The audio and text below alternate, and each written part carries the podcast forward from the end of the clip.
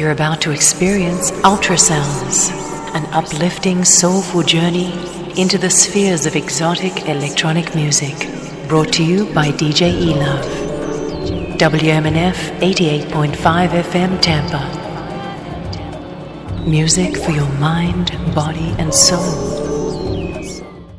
And you are listening to Ultrasounds right here on WMNF Tampa Community Conscious Radio 88.5 on your dial. My name is Elove, and if you're on Facebook, you can join us there. Ultrasounds Radio Show every November. I dedicate ultrasounds to animal appreciation, and we speak with animal advocates from all over the world.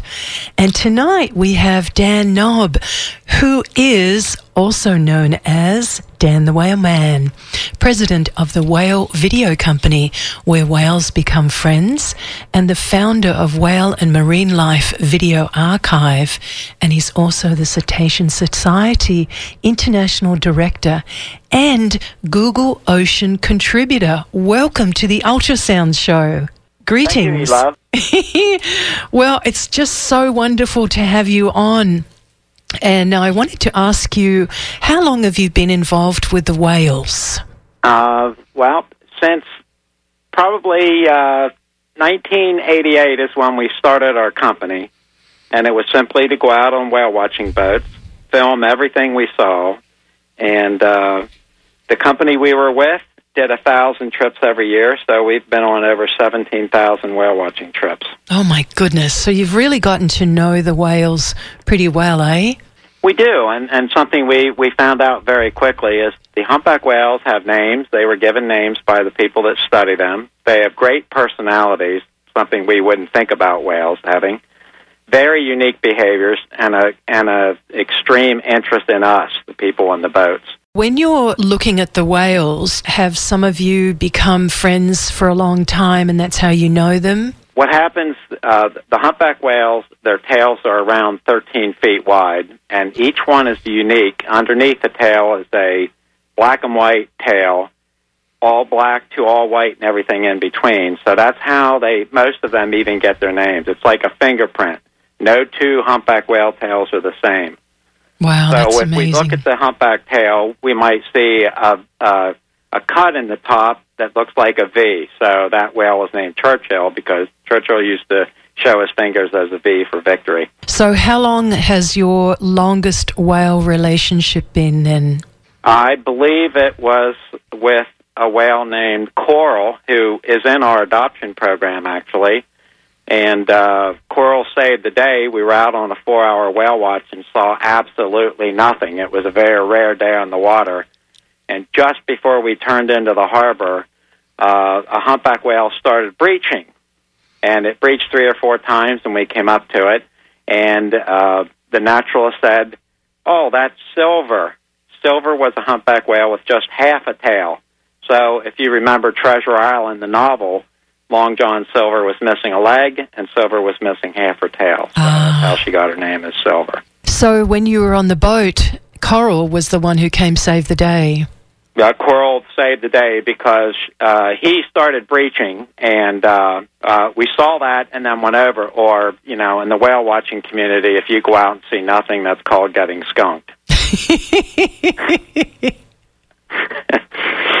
What exactly is the Cetacean Society International and what function does it have? Okay, it's uh, it's been around since the early 70s. It's one of the oldest 501c3 nonprofit whale conservation groups. It started as the Connecticut Cetacean Society and, and evolved into Cetacean Society International. Uh, it's an all volunteer board, officers, and staff.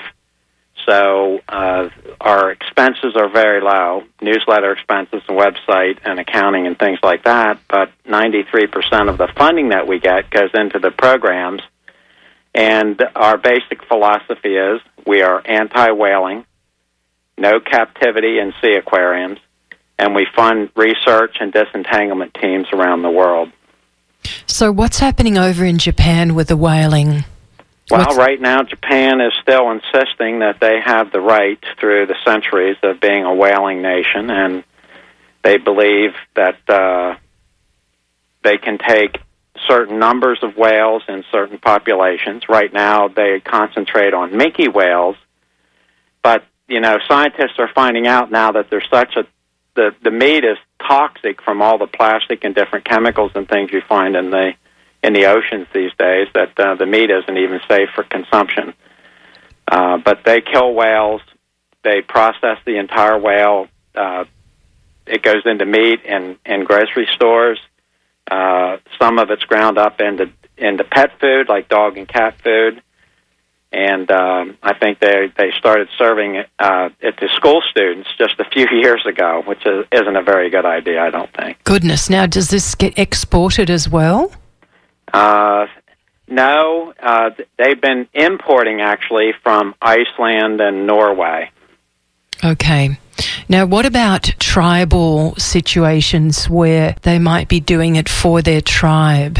Yes, that's called Aboriginal whaling, and there are a few. Uh, actually, most people don't know that the United States is a whaling nation because of our Eskimos. Uh, the Eskimos are taking basically bowhead whales when they kill a bowhead whale and butcher the whale, they share it throughout their village or tribe. And that's how we get the Aboriginal uh, whaling moniker with that. And there are there are other groups. Uh, humpback whales are killed uh, down in the Caribbean at St. Vincent and the Grenadine Islands, uh, two or three of those a year. And that is also Aboriginal or subsistence whaling. And uh, the other nations that, that talked about killing humpback whales, and I'm not sure whether I, I think you can tell humpback whales are my favorites. Uh, I'm not sure whether Greenland has killed any humpback whales recently, but they have uh, expressed an interest in it. And Japan wants to take up to five to ten humpback whales each year, but haven't for the last few years. So, do you think that the active work that's been going on to stop this is actually working? I, I think it is, and there's a there's a movement even within Japan itself that there are certain activists playing a low key uh, that they are also anti whaling. There's just so many variables in this. You know, the, the the Japanese take a really strong stance at the International Whaling Commission meetings every two years, and uh, they do have some allies in their fight, but there are more countries that want to do away with all forms of whaling than those that want to stay with it. Now, when you're out on boats, do you see the effects of all the plastics out there? Well, we do. Uh, it, it, it, there aren't many trips where you don't see something floating in the water, and that will lead us right back to the humpback whales because they have really big open mouths when they feed, and they can ingest plastic that way. Uh, but because the humpbacks have these personalities, we often see them out there playing with the plastic too. and uh, you know, if someone has like a five-gallon bucket that's out there, or a, a milk container that has a lid on it and it hasn't uh, gone down to the bottom, you can see them hitting it with their flippers or pushing it with their noses, and uh, it just it. they they pushed floating uh, logs around, anything out there that that when they're well fed, and there's usually a lot of fish and feed for them out where we go on Stellwagen Bank. That I always say they have a lot of time in their flipper, so they have to fill it with a little bit of playful behavior too. How similar are they in their behavior to dolphins? Because you must see dolphins out there too. Well, we do. We see lots of maybe uh, uh, uh up to a dozen different species of dolphins. Now, dolphins are toothed whales, and, and the humpback whales and finback whales and minke whales are baleen whales. And dolphins travel in family groups, but the baleen whales don't have large groups that they usually travel in. So the longest relationship of humpback whales is, of course, a mother and her calf, which lasts around 10 or 11 months after they're born. But they're, they're we call them solitary, but there's because their sound travels through water so well, they may be associating with themselves when they're miles apart too. We just don't know. Do they travel with the spouse, the the male uh, and the uh, female, and the baby? Well, no, no. Uh, in fact, that's the tough thing because we can identify the babies because they stay with their mothers all those months by their tail patterns too. Uh, the fathers really aren't part of their lives. And we think it's because the whales are so big, they can protect the babies pretty much on their own. And they are starting to do that too. We're seeing many, a third of the humpback whales have killer whale teeth marks on their tails. So that means that the killer whales tried to make a meal of the babies, but we think that the female humpback whales are very successful of protecting them from the pot of killer whales. You had a story about Nan. Can you tell that? I think I can. Uh, a friend of mine, Nan Hauser, uh, is a researcher out in Tonga, which is out in the Pacific. Uh, and one day, her and an acquaintance were on a boat, and they saw two humpback whales. And they, I, I don't know if these whales have names, but they they saw these two whales before hanging around together and she decided to snorkel with them. And as she approached the male whale, uh, it sort of showed some real interest in her. It was pushing her with its head. It was trying to get her under its flipper, which is around 16 feet long and about four feet wide. I mean, Nan was a little afraid that he was trying to hold her underwater and she would drown, but she kept backing up and, and getting out of his way. Uh, the person on the boat a man said that he saw a huge tiger shark with the female humpback whale, and she was keeping that shark away from where Nan and the male whale were. Wow. So they were looking out for her, in Nan's opinion, and, and mine too. I, there are stories where they're starting to do it with all kinds of marine life, with seals and sea lions and things like that. It's so amazing. You have an adoption program. Tell us a little bit about that. We do. We started with two humpback whales in the adoption program, and we're now uh, up to 11 different whales. And uh, it, it, we think it's it's the most unusual adoption program in the world because of all our video work and annotating the video clips into which whale it is and who it's hanging around with and what it was doing. We've developed DVDs for each of the whales in the program. So uh, the whales have names like Salt, sockeye, thorn, bandit, and colt. And uh, so there's a unique DVD of each one of those whales, and they run between 30 and 35 minutes. And it tries to give you a good idea of each of the behaviors those whales do. Now, most of them have a unique behavior, so let me just start with bandit. Bandit was named for uh, two white marks on the top of his tail. It's all black on the top, but he's got these two white marks that look like a mask, so a bandit's mask. And he has this unique way of feeding that he slashes his tail through the school of fish three or four times, and it's, it's quite dramatic. And if we see a whale doing that, we almost are positive it's bandit because he's the only one that puts up that kind of effort when he's feeding.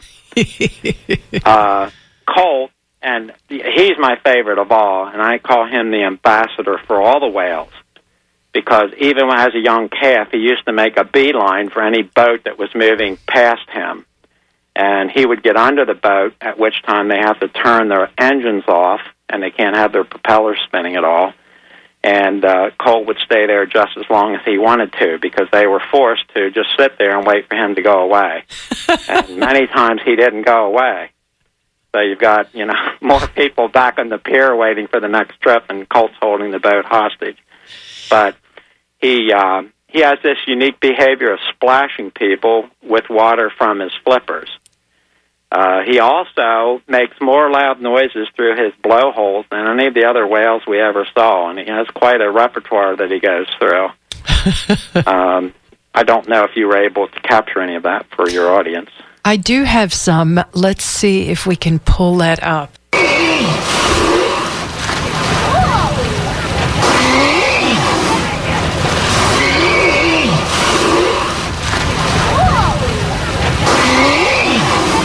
It sounds a little bit like a bull in a in a pasture.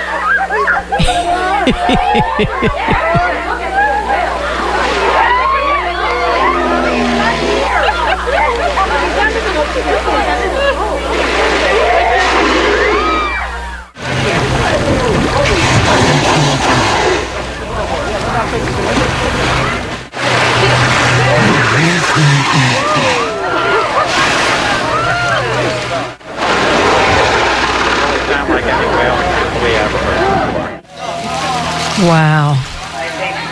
That's so amazing because he has so many different sounds.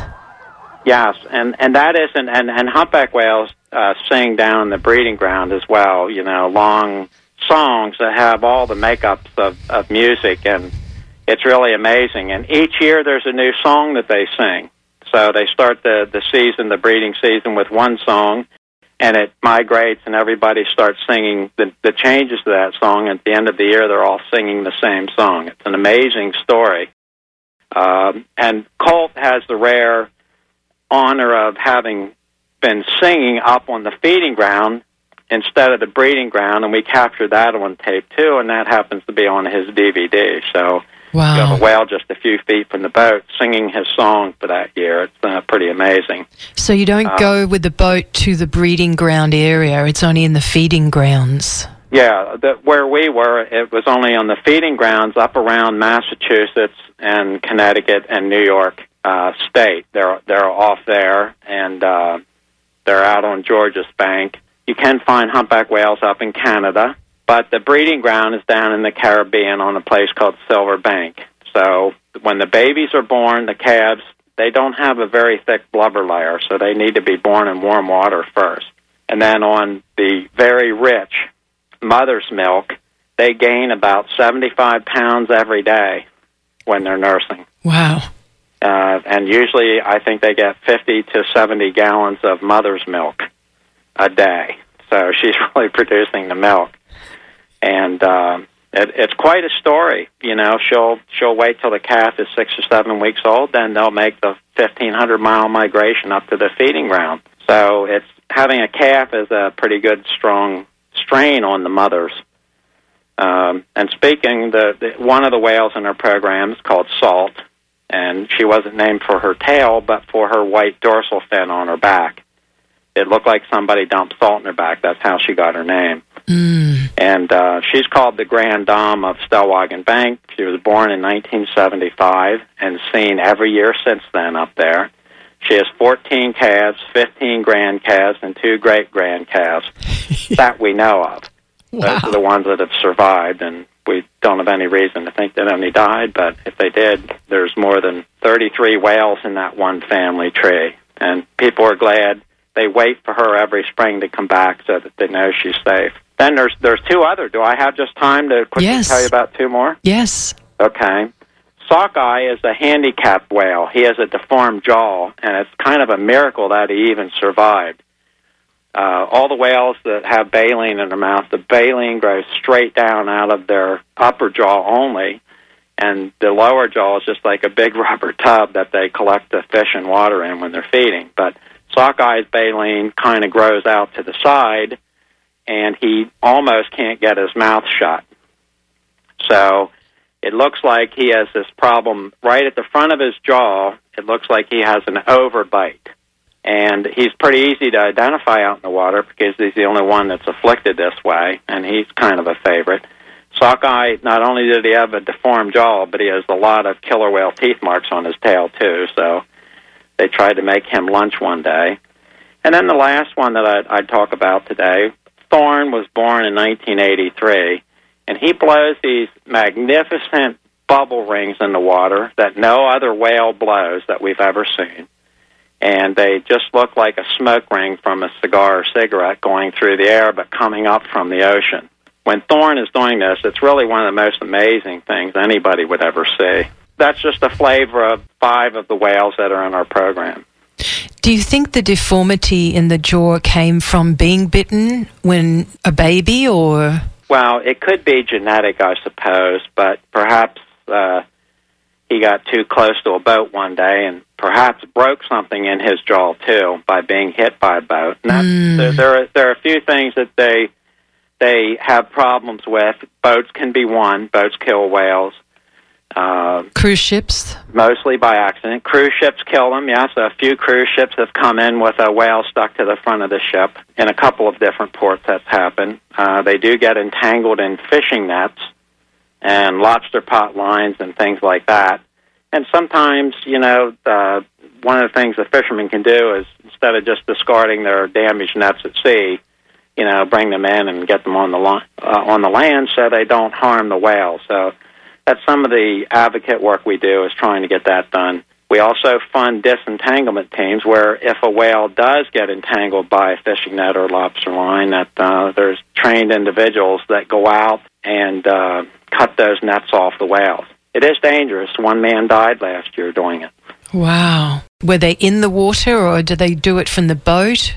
Well, they do it. It's funny because they use old whaling tools. They have a real long um, handled knife that's curved on the end, and the inside on the like if it was a half moon, the inside of the knife is sharp and the outside isn't. Mm. So they can get it between the whale and the net and saw away at the rope and the netting. And some of these nets could be a mile long. So as the whale gets entangled and gets fearful, might start rolling, and then that traps its flippers, you know, close to its body in the net it's a terrible thing to happen to a whale, and you know the the lucky ones can still move their tails and swim. Now, why do they go ashore? Why do they get drifted ashore and get beached? What's okay. the usual uh, reason? Well, there's several theories. You know, the ones that usually do that in large groups are called pilot whales, and uh, they think that, uh, well, especially around where we do our whale watching, there's a place near Barnstable Harbor that you can barely tell which way is out to sea and which way is into land. And if they get confused, the pilot whale pods are usually led by a large male. Uh, and if if he gets confused or he's injured and he gets on land, he'll send out distress calls. So his family's going to follow him in. And that's why many times, even if the rescuers get there and get them back out to sea, uh, if he's still calling out, they'll turn around and come back to where he is. But it's a confusing. It's confusing which way is out to sea and which way is on on the land for them. Now, humpback whales and finback whales, the really large whales, I don't think they have that. They don't have that problem at all. Uh, when we do find them, they're usually dead from a ship strike or being entangled or some other thing. There was a a case about 18 years ago where red tide poisoning, which is a naturally occurring toxin in the water, killed about 18 of our humpback whales, and some that, that I had seen before. It was a, a real loss. We've had pretty bad red tide this season here in the Florida region in the Gulf Coast. And I'm, I'm sure it took its share of fish too. Yes, and dolphins and other creatures, and it's been very heartbreaking. They attribute it also to some pollution that has accelerated it. And uh, there's some answers coming in, hopefully, in the next, you know, in the future about it so that we can perhaps do something about it. Sure. Well, we have to admire our marine biologists and our scientists that study those those conditions to see what they can do. And this is why societies like the Cetacean Society International are so valuable. What about Google Ocean? Tell us about that because you're a contributor for them. Well, Google Ocean uh, was started because uh, you had Google Earth first, and uh, it was pointed out that the Earth is only 13% of the Earth's surface land. The rest of it's ocean. So if you're going to have Google Earth, you should have Google Ocean. so Google set this this uh, application up where people could contribute around the world and if you had something that a story that you wanted to tell about a certain area you would mark it on the ocean where it happened and you could tell your story. Of course ours was uh, video based so we took some of the wonderful things that salt and sockeye and colt were doing and we tagged where that was in the Gulf of Maine, where we saw it, and made the video available for it. So fabulous. We haven't contributed lately, but we plan to do a whole lot more in the future. But it's kind of interesting to see some of the whales that that we know and and some of the, the behaviors they have out on Google Ocean. Totally. So, if people want to find out more about the whales, find out about the adoption program, where do they go? I think the best thing is we're handling everything for CSI through uh, the website whaleswithnames.com. Beautiful. Easy to remember, whaleswithnames.com. And when you get on the landing page, you'll see the, the names of actually 50 whales on the right side of the page. So you can click on any one of those 50 humpback whales and learn its story. You can see its family tree, and most of them have a video clip. There's an adopt button that you can just press that and go right to the 11 that you can adopt and read their stories and find somebody that you think it sounds interesting to you. If you were a grandmother or great grandmother, you could adopt Salt if you were always outrageous in the social atmosphere, you probably want to adopt Colt. And, you know, if you're really energetic, maybe Bandit. So that's the best way. You'll find somebody that uh, sounds interesting to you if you go out to the adopt page. And you are on YouTube, Dan, the Whale Man. Yes. As well, and no on periods or spaces, just Dan the Whale Man. Fabulous, and, and Facebook. There are lots of videos out there. Nice. And Adopt a Humpback is on Facebook.com. It is, yeah. And then if people want to go to the CSI Facebook page, it's csi.whalelovers on Facebook. Thank you so much for a wonderful, wonderful chat Wow. and many, many blessings. So much gratitude for all the work that you're doing and all of your wisdom about whales. And thank you for sharing with us. Thank Well, you so a- much. I had a good time sharing with you, and, and uh, we'll keep in touch, love. Thank you. Many, many blessings. Okay, thank you so much. Bye. And we've been speaking with Dan Knaub, who is the Cetacean Society International Director and many, many, many years of experience. He's the president of the Whale Video Company, where whales become friends. And you can go to whaleswithnames.com. You've been listening to Ultrasounds with DJ E Love on WMNF Tampa. Peace and love until next week.